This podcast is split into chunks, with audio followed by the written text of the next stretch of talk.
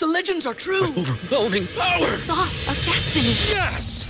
The most legendary sauce has arrived as McDonald's transforms into the anime world of WickDonald's. The greatest flavors unite in all new savory chili McDonald's sauce to make your 10-piece Wick Nuggets, fries, and Sprite ultra powerful. Unlock manga comics with every meal and sit down for a new anime short every week only at WickDonald's. Ba-da-ba-ba-ba, go! At participating McDonald's for a limited time while supplies last. Have you ever thought about starting your own brand of whiskey? Well, I actually f***ing did it. So if you want to hear about how, stick around.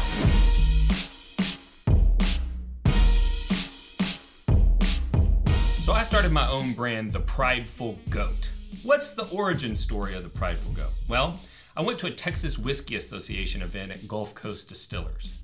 I'm walking around with the owner. He lets me try his 15 year Kentucky straight bourbon. And after trying it, I said, Hey, can I get a single barrel of this? And he was like, Yeah, no problem. I said, How many can I get? He said, As many as you want. So I set up four separate clubs to get single barrels of this 15 year Kentucky straight bourbon. But the distillery manager called me and said, Hey, we got a problem. This stuff is in totes.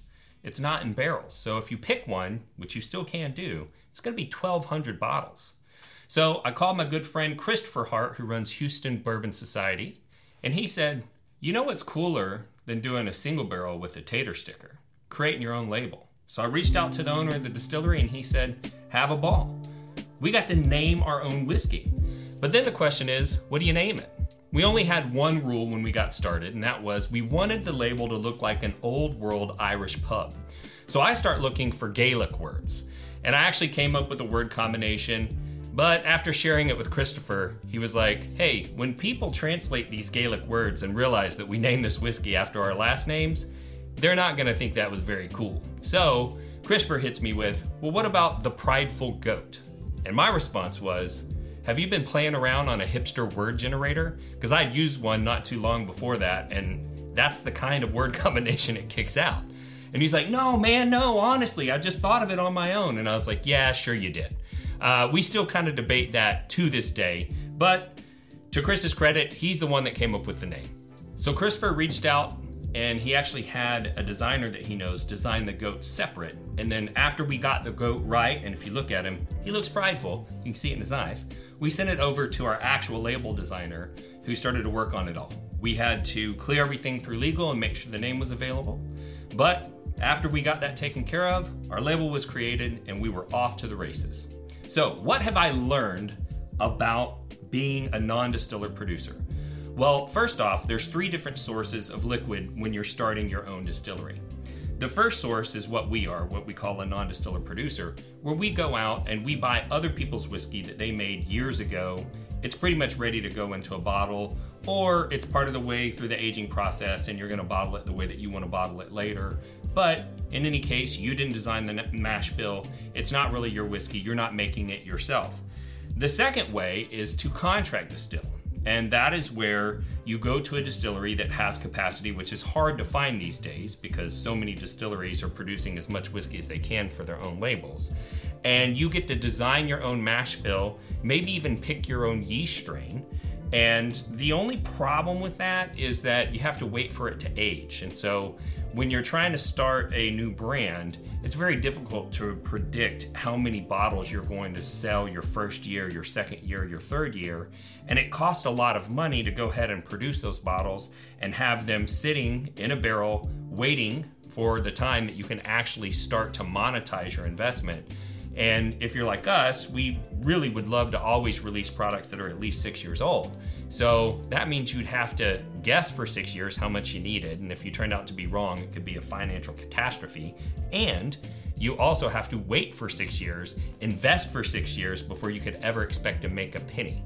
So that doesn't really work for everybody, but I definitely respect new brands that go down that path. The third way is to start a full distillery. You've got to buy all of the distillery equipment. Unless you're going to send your juice off to be bottled someplace else, you're going to have to have your own bottling line. And that is the most expensive way to do it, and the way that a lot of craft producers start off. And that's also very respectable. They face the same problems that a contract distiller faces, plus all of the additional financial burden of having to buy all of that distillery equipment and get their facility set up and everything, and they're doing it for years before they can hope to monetize. Oh, well, hello there, you fellow bourbon lovers, you. I don't know why I'm talking like that. Anyways, I want to invite you over to the bourbonrealtalk.com store today. After the show, go check it out. We've got new merch that's just hit the shop. We've got travel cases for your uh, wee Glens and your big Glens. We've got toppers for your Glens as well. We've got the rocks glasses that we offer now and all the other cool merch that you're used to seeing there. So go check it out after the show and support the channel by checking out our store and picking up a couple things and getting them on your doorstep a few days later. We can't wait for you to check out all the new merch that we've got to offer now at bourbonrealtalk.com.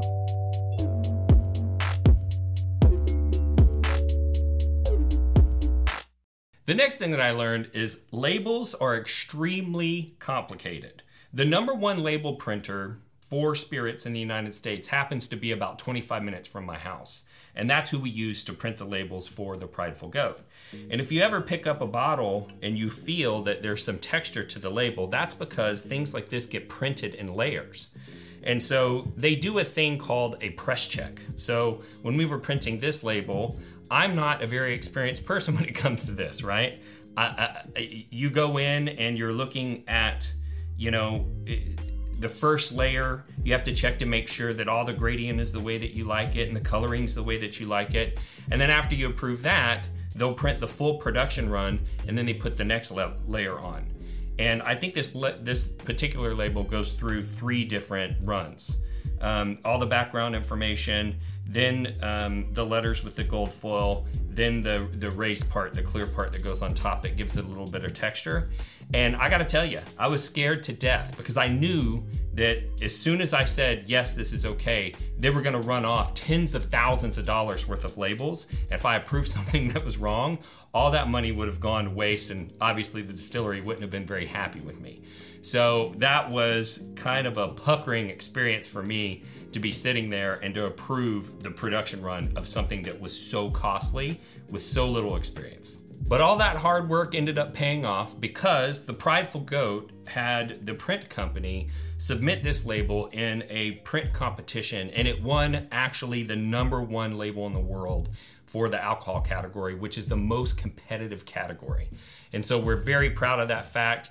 Uh, Christopher and the design team did a great job with this label. The print company did a great job. So, you know, it's pretty pretty satisfying to know that we are in competition with all of the big boys out of Kentucky, and we still came in on top.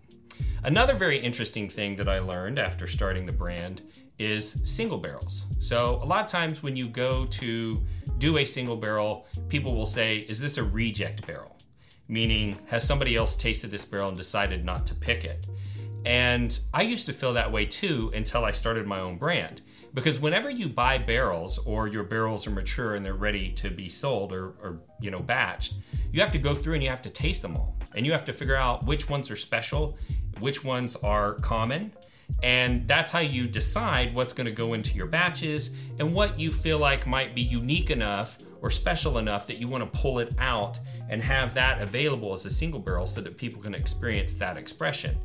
And that's exactly what we did. I went down to Houston.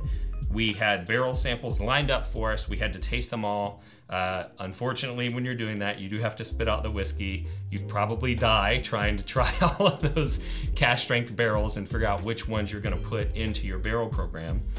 But after going through that process, I realized there's really no such thing as a reject barrel. The reject barrels, if you will, uh, not because they taste bad, but because there's nothing you know particularly unique about them, go into the batches. Every ba- barrel that gets put into the single barrel program has some unique characteristic to it, so that it doesn't really matter what you pick. You should be getting something that's pretty delicious. Another thing that I learned is that distribution is crucial for growing a brand.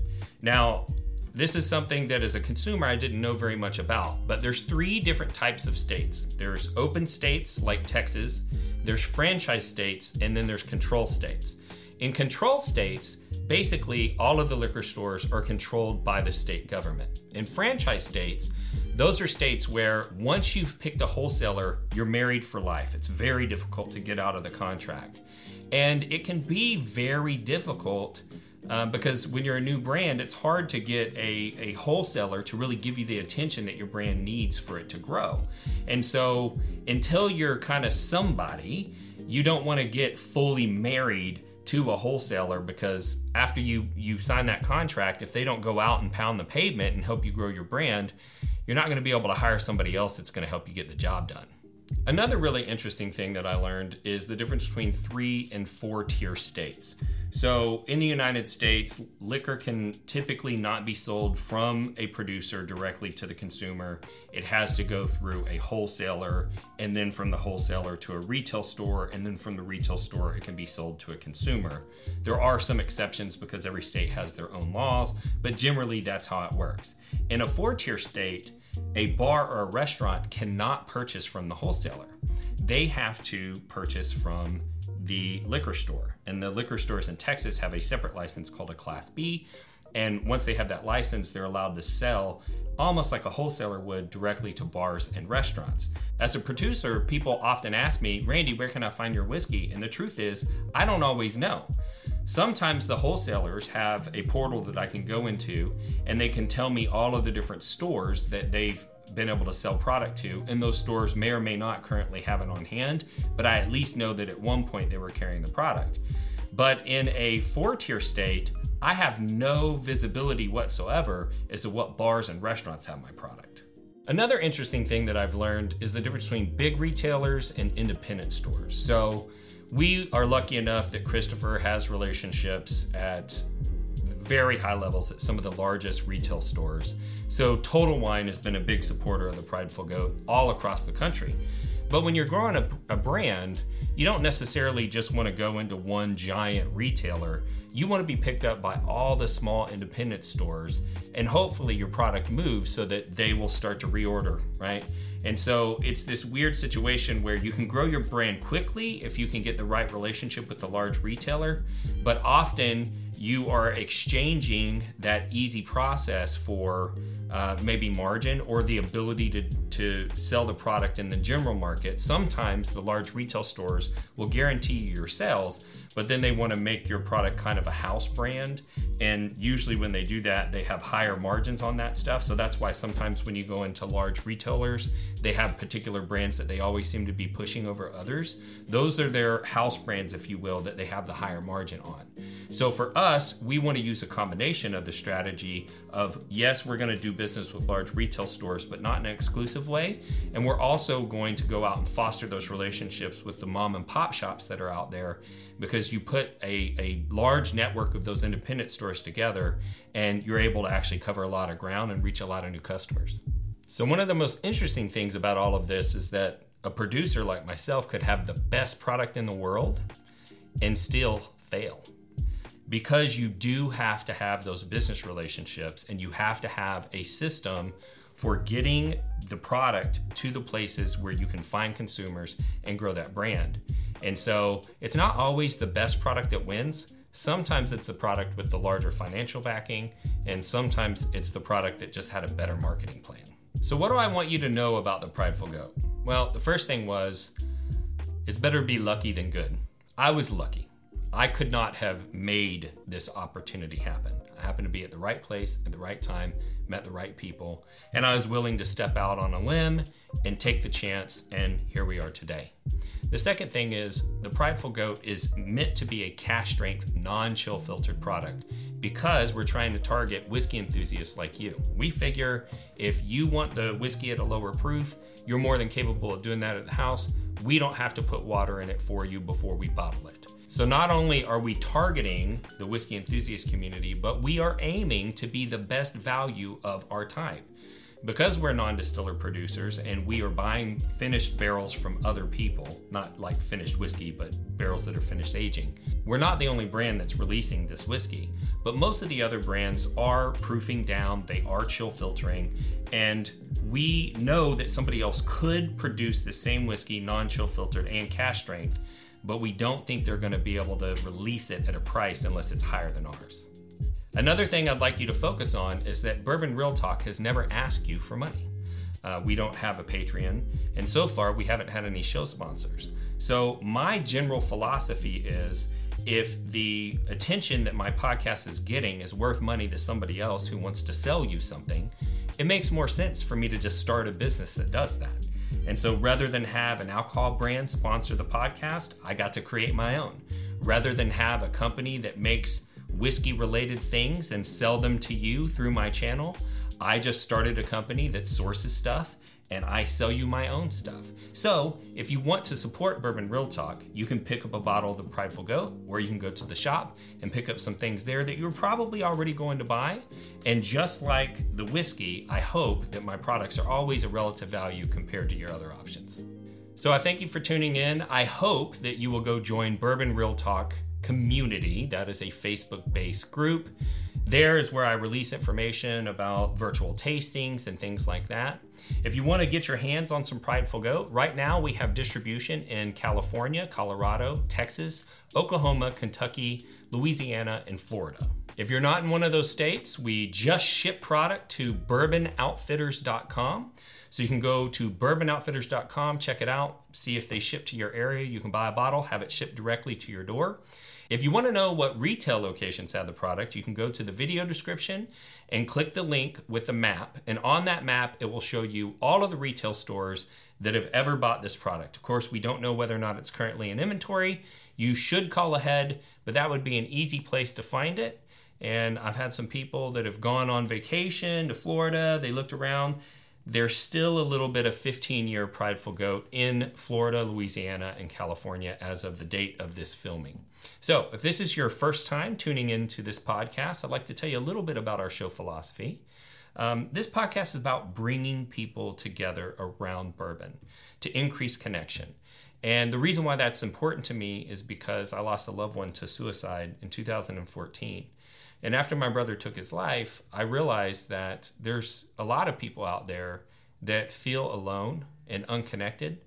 And the whiskey community has a tendency to bring people together, even people that have different ideological views that maybe wouldn't have gotten into a friendship otherwise. And that is part of the reason why I started this podcast. And it's also part of the reason why we started Bourbon Real Talk Community, where we could have a space of like minded whiskey enthusiasts getting together in a discussion forum without the troll like behavior. Um, that was important for me to get started because as I started to grow in the enthusiast community, I saw a lot of troll like hateful behavior on some of these forums. And it was discouraging to me, but it did make me realize that if this person can be hateful to you, even though they don't really know you, there's nothing that keeps me from loving you, even though I don't really know you. And that's why I end every podcast the same way, and that's this. If you woke up this morning and you were unsure whether or not anyone loved you, just know that I love you. And I'll see you next time on Bourbon Real Talk.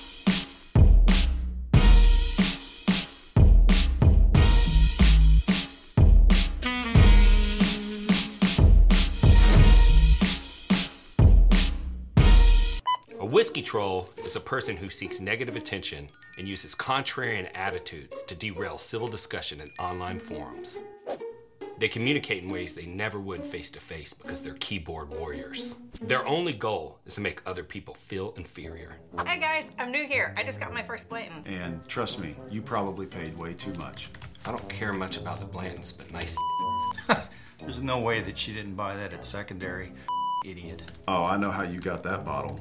So, are you sick and tired of the whiskey trolls ruining your fun online? Well, that's why we started Bourbon Real Talk Community. Congratulations. Let me know what you think when you open it up. Hey, welcome to the group. Let me send you over a sample of Blanton's Gold and straight from the barrel. See how you like those. I remember back to my first bottle of Blanton's. It was the birthday to my son, and we enjoy it every year on his birthday. Congrats. So if you're looking to connect with some people online who aren't, head over to facebook.com and join Bourbon Real Talk community today.